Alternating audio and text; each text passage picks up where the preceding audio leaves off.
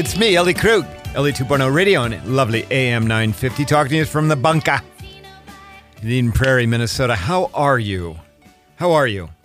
We are a month past the summer solstice, and I can tell it because it's getting darker earlier.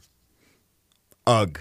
Oh, oh man. Oh, I I hate just hate that. I hate it. Okay, but what I do love is this week's show. You're going to really, really enjoy the big interview. I'll be speaking with a writer, James Finn. He's also an idealist who penned a piece that will give you all the hope that you can possibly muster because we're in a time of hopelessness. And he's written a wonderful piece, a wonderful real story to offer hope. And in my C block, I'll talk about a day I spent uh, with a small child advocacy nonprofit in Duluth this week. But, but, but, but, but, let us begin with this week's featured idealist, Cornel West, a philosopher, an academician, and now turned third party presidential candidate. To begin, Cornel West is 70 years old. He grew up in California where his parents were his mother was a school teacher and then principal, and then his father was a contractor who worked extensively with the federal government. Cornel West's mother was apparently so regarded that an elementary school um, was named in her honor. How do you, how do you, what do you think about that? Uh, in high school, uh, West was the class president. And uh, he was very uh, politically active. I mean, he marched in civil rights protests and demanded that his school district offer black studies courses. Um, he graduated um, at age 17, and in 1970 he went across the country and enrolled at Harvard College. Three years later, again, I mean, he's very obviously very smart, very uh, motivated. He graduated magna cum laude um, from Harvard College in near um, Eastern languages and civilization. So if you're gonna if you're gonna do philosophy, that's the place where you begin. And from there, he went to Princeton, where he received a PhD in philosophy. And after that, he began teaching at various institutions, including Harvard University. Um, I can't remember all the names, oh, Princeton and all that. Okay. West describes himself as a non Marxist socialist, as well as a radical Democrat suspicious of all forms of authority. That's a quote there. And run ins with authority have been one of Cornel West's hallmarks. For example, in 2002, he famously left Harvard, where he was teaching, after a dispute with then Harvard University President Lawrence Summers. You may recall that Lawrence Summers was a prior Treasury Secretary under Bill Clinton. That dispute culminated in West calling Lawrence Summers, quote, the Ariel Sharon of higher education, unquote. After that, West left Harvard to teach at Princeton and other East Coast universities. And again in 2021, after returning to Harvard, West became a lightning rod over his objection to Israel's treatment of the Palestinians. He went public about this when Harvard refused to grant him tenure. I mean, this only happened uh, two years ago. And this time in 2021, um, Cornel West left Harvard for good. Now, in many ways, Cornel West is a character unlike few others. He fashions himself as a modern day W.E. Du Bois, Du Bois, and he wears his hair and beard as Du Bois did. He also wears the same kind of dark three piece suits and ties like Du Bois did. West also has been married multiple times. Uh, he's now on, get ready for it, wife number five. Okay, so he is a bit of a character.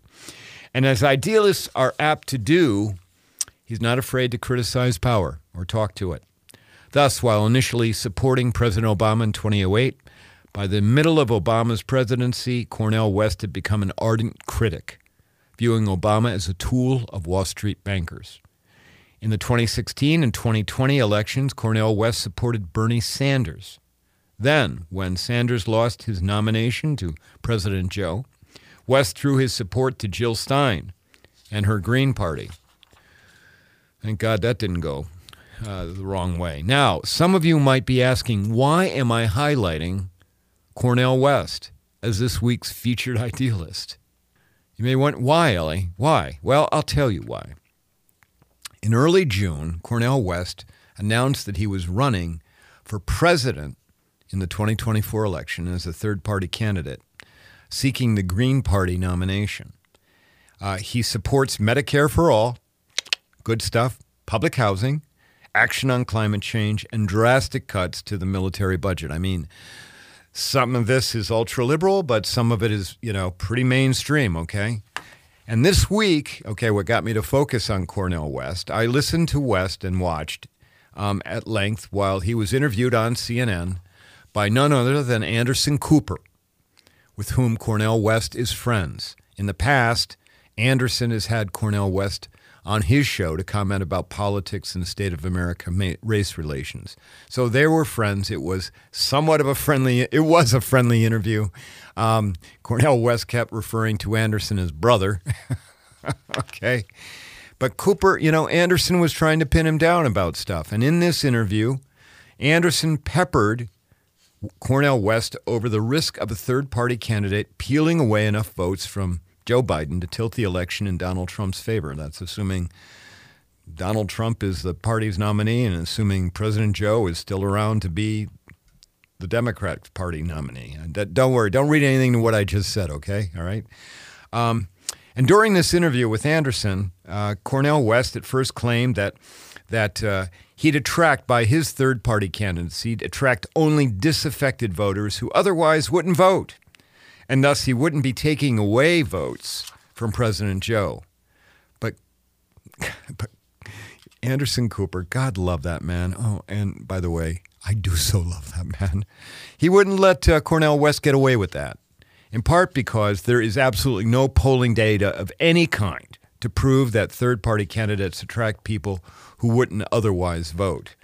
In the end, Cornel West refused to concede that he or any other third party candidate might end up giving the country to Donald Trump. It was a scary thought.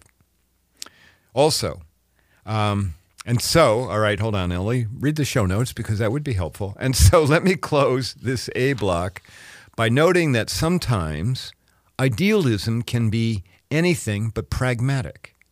As West's candidacy, driven by good intent, I'd say so, no doubt, um, as his candidacy proves, idealism may end up doing the opposite of what idealists intend, which is about creating positive change in the world. Pay attention to this third party third party candidate stuff, whether it's Cornel West or this nascent no labels party. I don't know if you've been paying attention, but there's word that Joe Manchin, the one and only, may uh, may run for a third party uh, candidate um, nomination. The whole idea of whether our democracy, democracy survives or not could hinge on even a half percentage point of votes that a third party candidate might attract scares the heck out of me, and it should scare the heck out of you. I am positive that the 2024 results, assuming it's President Joe against Donald Trump, I am positive it's going to come down to less than one percentage point one way or the I am positive of that. And if we have a third party candidate peeling away 1%, 1.5% of the vote from President Joe, it could be the, the, the end of our democracy. Okay, Ellie, don't sound, no, I'm sorry, I'm going to sound alarmist, okay, because it very well could be. So even though Cornel West is way, way off the scale, he represents a real present danger to our democracy. Now, I'm all for people getting in the fray, okay? But not this time. Not when it's going to be so close, not when the stakes are so incredibly high, because we all know how it will go if Donald Trump gets elected. Who knows whether this show would even be able to be on the air? I know that sounds really alarmist, but uh, not based on some of the things that Donald Trump has been saying. So, there you go. Cornel West. Learn more about him, all you have to do is Google Cornel West, and it's one L, okay? Cornel West, and learn more about him. But more importantly, as I said, pay attention to what's going on with third party candidates. It's not, not the last time you're going to hear me talk about it. Okay, all right, that's all we got for the A block. In a, in a, when I come back, we're going to talk to author James Finn. You're going to love hearing his interview. You're going to love him as a human. And uh, if you like what you hear on this show, visit my website at elliekrug.com. Email me at elliejkrug at gmail. We'll be back in a sec.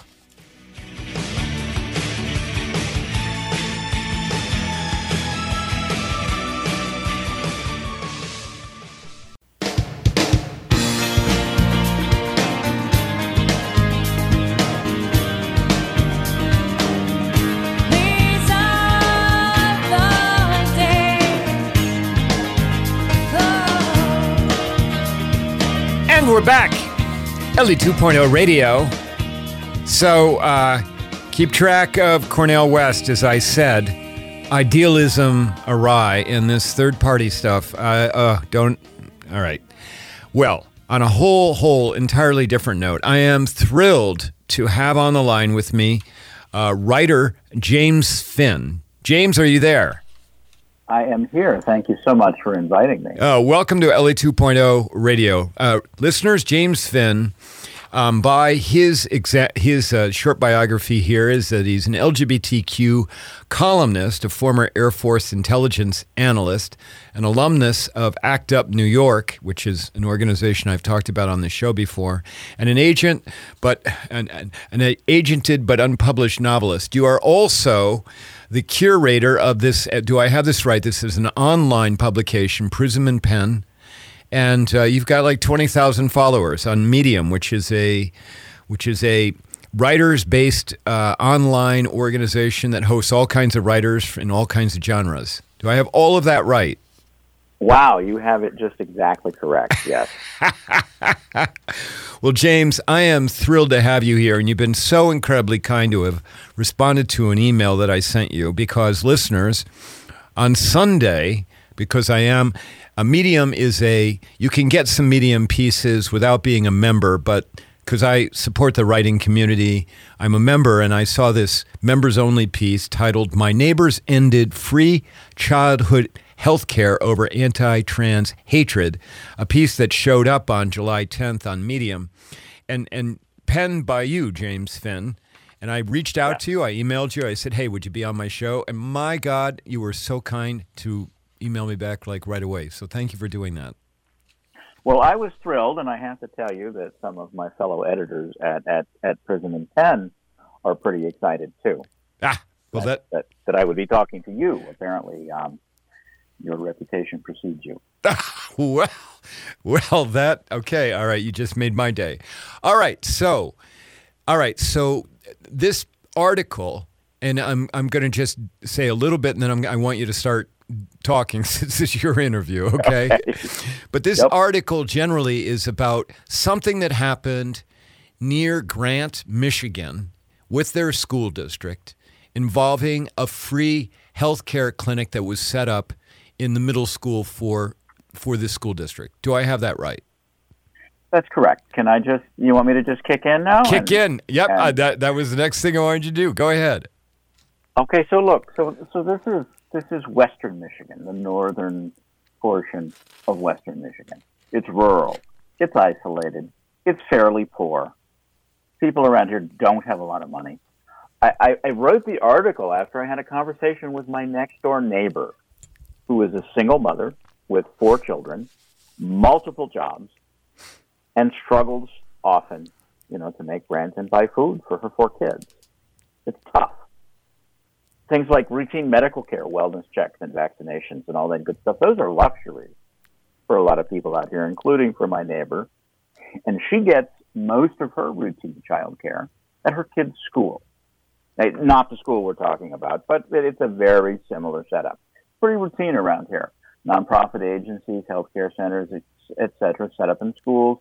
Just one of the nice things that neighbors do for one another out here is helping arrange healthcare. Well, about a year ago, starting a little a little uh, less than a year ago in Grant, Michigan, which is very near here. Uh, one of those healthcare clinics, which operates in a middle school, so so you know we're talking we're talking um, fifth, sixth, and seventh graders, tweens. Um, th- they asked a high school student to to please come and paint a, a beautiful mural on the wall, and she did. Evelyn Gonzalez, is her name, uh, and she painted a really bright, cheerful, primary colored sort of mirror, uh, mural with happy kids, and she included lots of diversity, uh, people of different races, but Ja- also she included James, James, let me interrupt you real Yeah. quick. Just listeners, if you're if you're following or you want to go find the on the, the Facebook version of this show, you'll be able to see this mural that James is going to talk about, is talking about. Sorry, James, I just want to make sure listeners knew that they could access what the mural looked like. Okay, go ahead. Yep. So it's just a cheerful, happy mural, and she made some. Besides just being ethnically inclusive, she included a couple little portions. Uh, she included some transgender colors and some bisexual flag colors, and she also doodled a so-called Hamza hand, which in the Near East has been for a couple of thousand of years sort of a symbol of good luck, divine protection, etc not particularly a religious symbol. It's used by both Jews and Muslims in that in the Near East. Um, and boy, people in Grant, a few people in Grant, some some Christian parents got really mad. They got mad about the LGBT colors, and they got mad about the Hamza hand, uh, calling it uh, satanic, which you know it's, it's it's not. But but they stormed a school board meeting, and all hell broke loose and, and things got pretty ugly. And in order to, to sort of, I I guess, placate certain parents or throw a bone, the, the clinic said, okay, we'll paint over the Hamza hand because it wasn't in the original sketch that, that, that Evelyn provided to us. And, and that was unfortunate, but it, it seemed things quieted down until this coming spring, this past spring rather, when the school board started maneuvering to cancel the contract of the health clinic. And and they did it. I mean, they voted to, to kick the clinic out of the school. And it was only And- a it was only a five thousand dollar contract, right? That's right. I mean, all the funding for the clinic is coming from wherever it's coming from, the federal government, the state government, charitable organizations, et cetera. It's costing the school district nothing but $5,000 a year in rent, security, uh, insurance, rather, security, et, et cetera. It's a trivial expense for the school district. Um, and these board members were pretty clear about why they were canceling it.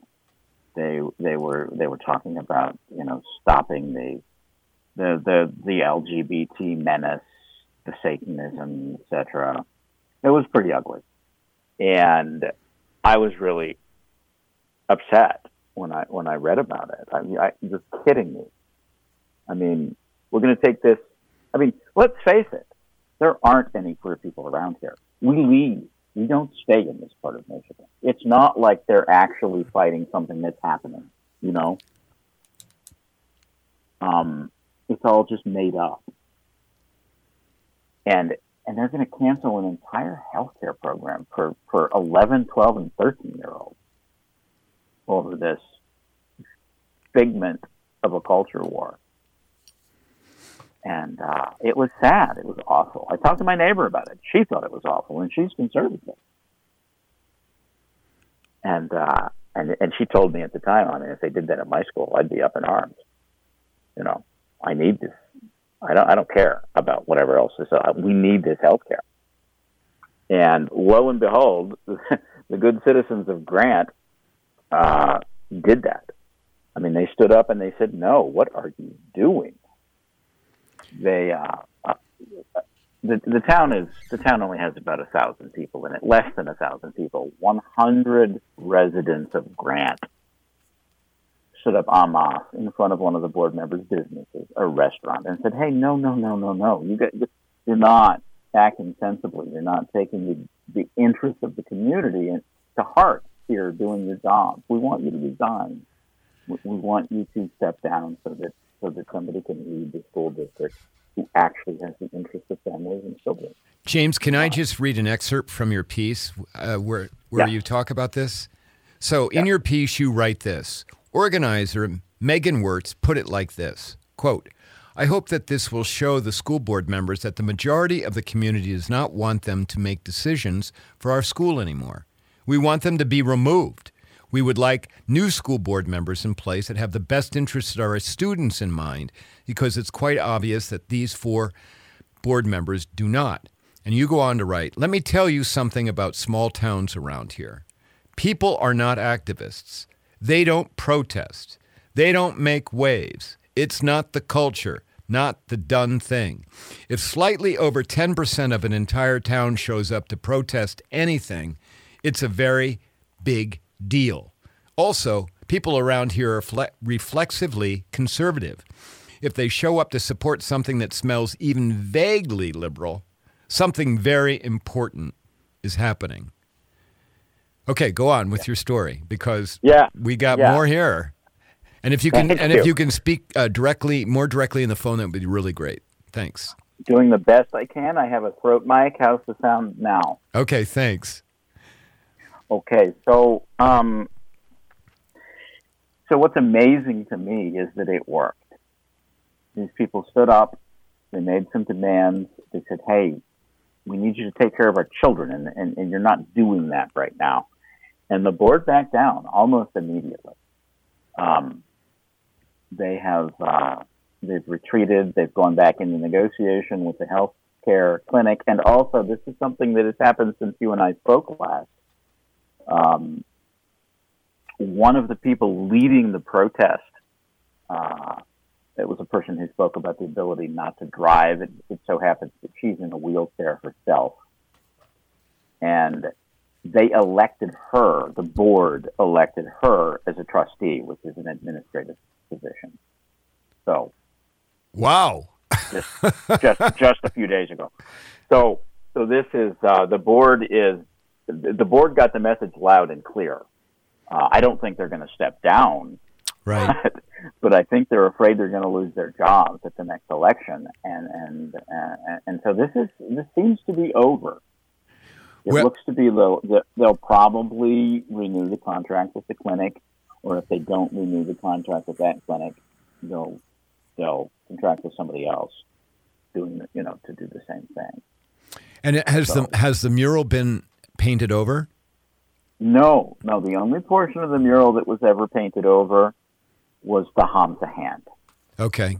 And that's the hand that people have seen this, and, and I frankly didn't know the name of it, but it's the hand that has the eye in the palm of the hand with the fingers, you know, five fingers uh, uh, upright, right?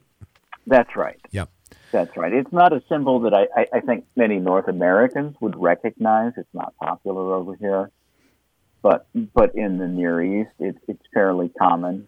It's not taken as a particularly religious symbol. It's neither Jewish nor Muslim, but but it's known and and and used and understood by by Jewish, Muslim, and Near East Christian people as well.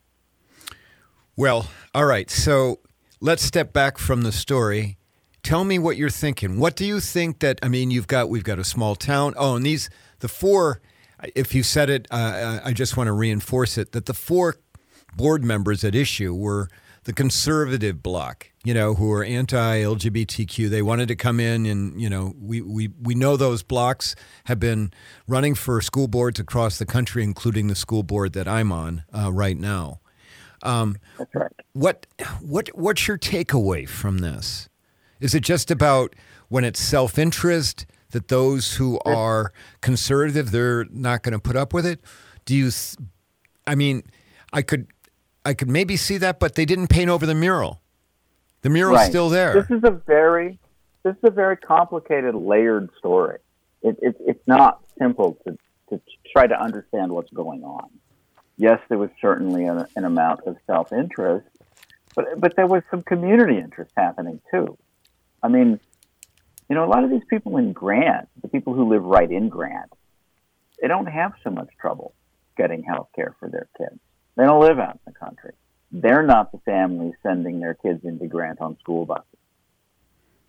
Um, so, so there was some empathy going on. There was some, hey, we need to look out for the entire community, Mm. not just those of us who live right here in town where we have a doctor. So, so that's one layer. Another layer is that there's some weird political stuff happening in Michigan, just like there is all around the country. I mean, there are crazy rumors going around about students using litter boxes in classrooms. There are Yeah, un- untrue rumors. There are culture wars going on about books and libraries. Ve- Grant is very nearby, uh, just a short, short drive from that town that infamously defunded its own library because librarians refused to get rid of books like Genderqueer and, um, oh my goodness, um, sorry, I'm just having That- a senior moment. that's they all right. refused to get rid of, uh, they refused to get rid of LGBT books for kids. They did put them in the adult section of the library, but but the town wasn't okay with that, and they've defunded the library. They won't pay any more taxes for it, and it's probably going to go out of business. Uh, as much as a public institution can be said to go out of business. But but in Grant, what- something something different happened. in Grant, something different happened. And and the people stood up and said, Oh, come on, enough, enough. This is a phantom war. This is this isn't real.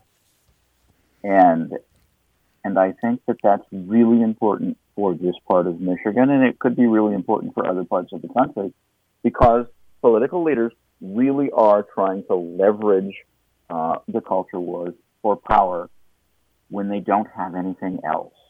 Right. The Republican Party in Michigan right now doesn't have anything to offer poor Michiganders. They don't have any plans. They don't have any policies. They didn't do anything that's going to like make life better out for us here in the country. And and so instead, they're they're inflaming passions with this phantom stuff. And at least the people in Grant stood up and said, "No, no, no, no, stop it." And and so as much as I recognize that a lot of that was self interest, I can't help but be encouraged too. You know, I mean, we're, I mean, um, I mean, of course, I mean, when it comes to, in the broader scale, I mean, look at what happened in Kansas, you know, a conservative state, but, you know, the state as a whole voted down, you know, uh, an amendment to the Constitution to ban abortion. Okay? You know, but that's a social issue that, that they were, you know, Republicans were campaigning on. And maybe, maybe I I just hope that what's happened in Grant, I hope that, and as you you know intimate with your piece, that maybe people are getting smarter, and so. and and and realizing they're you know nobody's doing their business anymore because they want to rail on poor trans kids, and and spend the energy of passing laws and ordinance, all that stuff against you know minorities that that aren't harming anybody you know Yeah. um okay I'd like to think that we're looking at a backlash to the backlash. Um, you know, there's been this horrible anti-LGBTQ backlash going on for the last couple of years. It started sort of counterintuitively after Trump lost election, lost his election, and I thought things were going to start getting better, and instead they started getting worse. way worse yeah oh for way sure worse, way worse.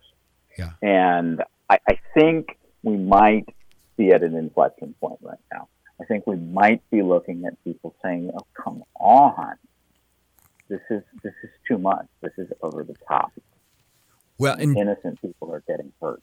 and and James so you know your piece goes out have you heard from any readers who are like hey let me tell you about a similar story where I do. I hear from readers about that sort of thing all the time. where there's been a And I've written backlash to the backlash Stories. Yeah, I mean, I've written talk about backlash to the backlash. Not far from Grant is a little resort community called Grand Haven. Um, very few people live there, but lots of people vacation there. And uh, they had, after the political struggle, they had a great big Pride Fest this year. And it was it was such an overwhelming success that the organizers were were, were shocked. More than ten hmm. times the predicted number of people poured into the Pride Festival from all over Western Michigan. Uh, well, and, and, and let this me. Was, this was after the town tried to deny them permission to hold it. Well, let me interrupt you, okay? Because I'm looking at my producer Brett.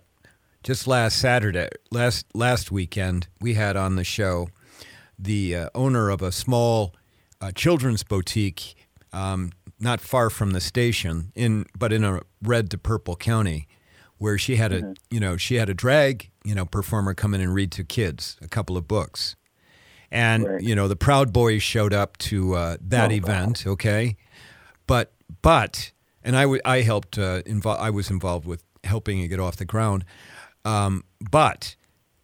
Uh, James, we had somewhere between three and four hundred people who came. Oh my goodness! And and they you know, many of them didn't have kids.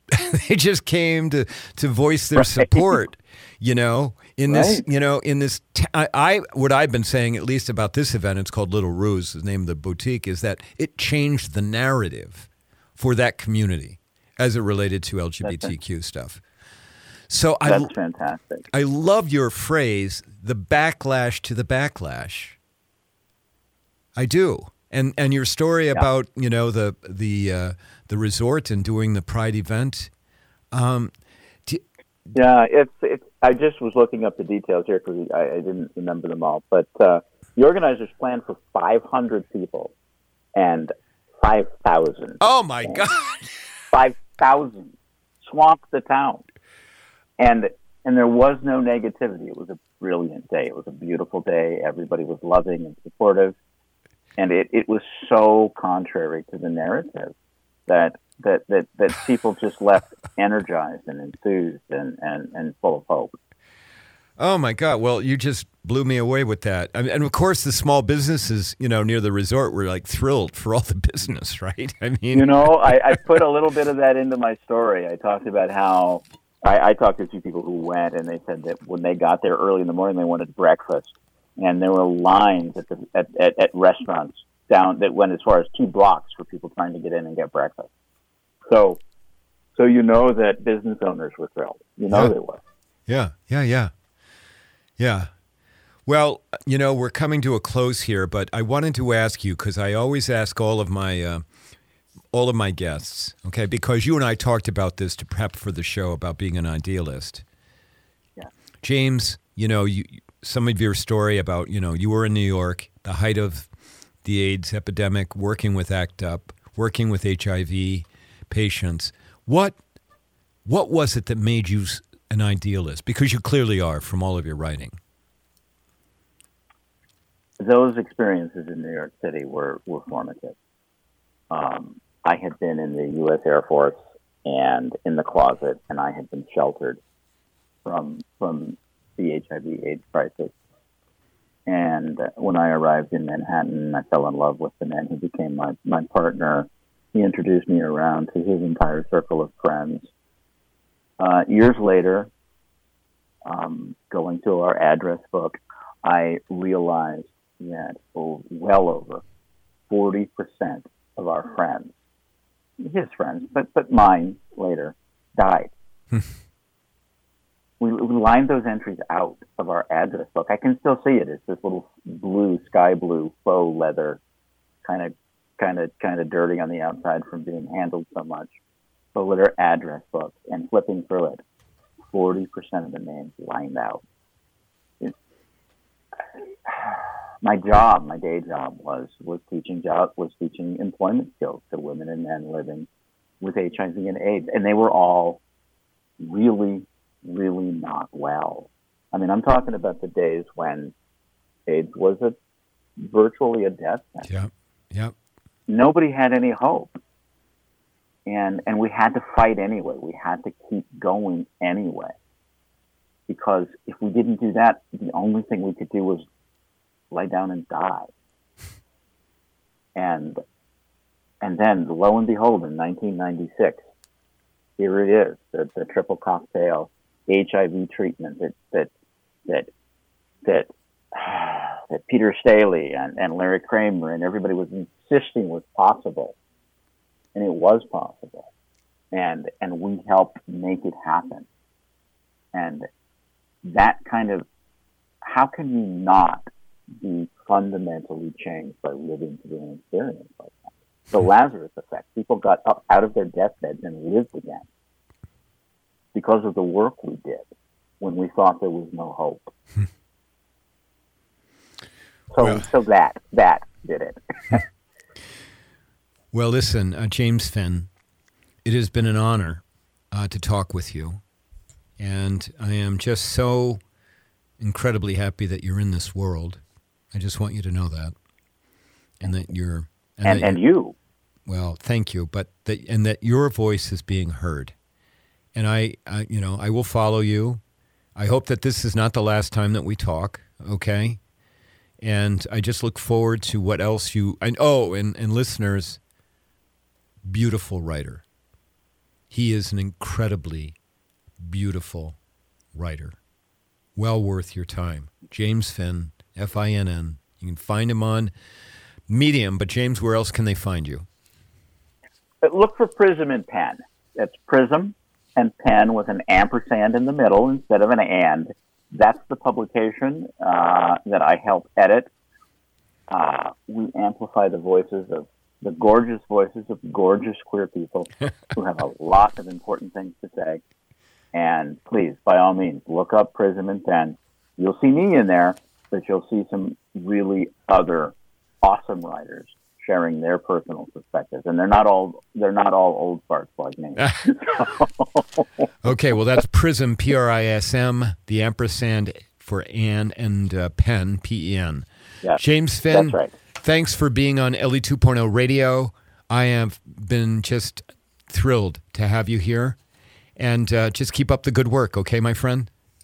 Thank you, and you too, Ellie. Okay, thanks. All right, listeners, we've been speaking to James Finn about his wonderful writing. Go check it out. Go check out the piece that's titled My Neighbors Ended Free Childhood Healthcare Over Anti Trans Hatred that came out on July 10th in Medium.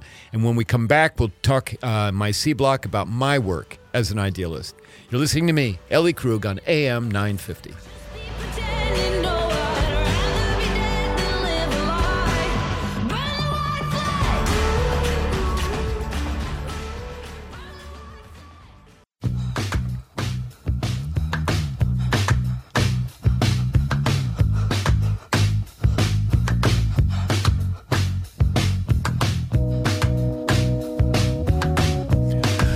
Back.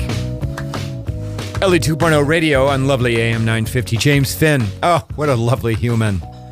And um, and I meant, I mean, his writing is flawless. It is wonderful, wonderful writing. Oh my God, I wish I could write that well. I, I really do. So anyway, check him out. Okay, C Block. I got uh, less than uh, five minutes to uh, talk to you about how I'm an idealist and what I'm doing. So this week on Monday, well, on Sunday, I went up to Duluth. Um, and uh, I took my bike with me. Oh my God! I got on the bike. I rode along the along the lake. Um, went up uh, about eight miles uh, north, and then turned around and came back. Rode around Canal Park and all of that stuff, and was oh my gosh, beautiful, beautiful Sunday. I got to do that. I got to ride my bike in Duluth, which is was one of my goals this year. And So I got that done.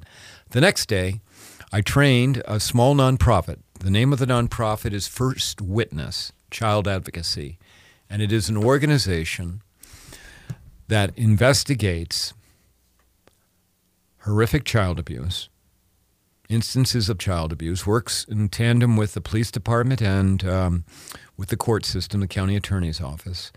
And then, in other instances, acts as advocate for children who caught up in the system, like foster care or um, in other instances where ch- children need advocates.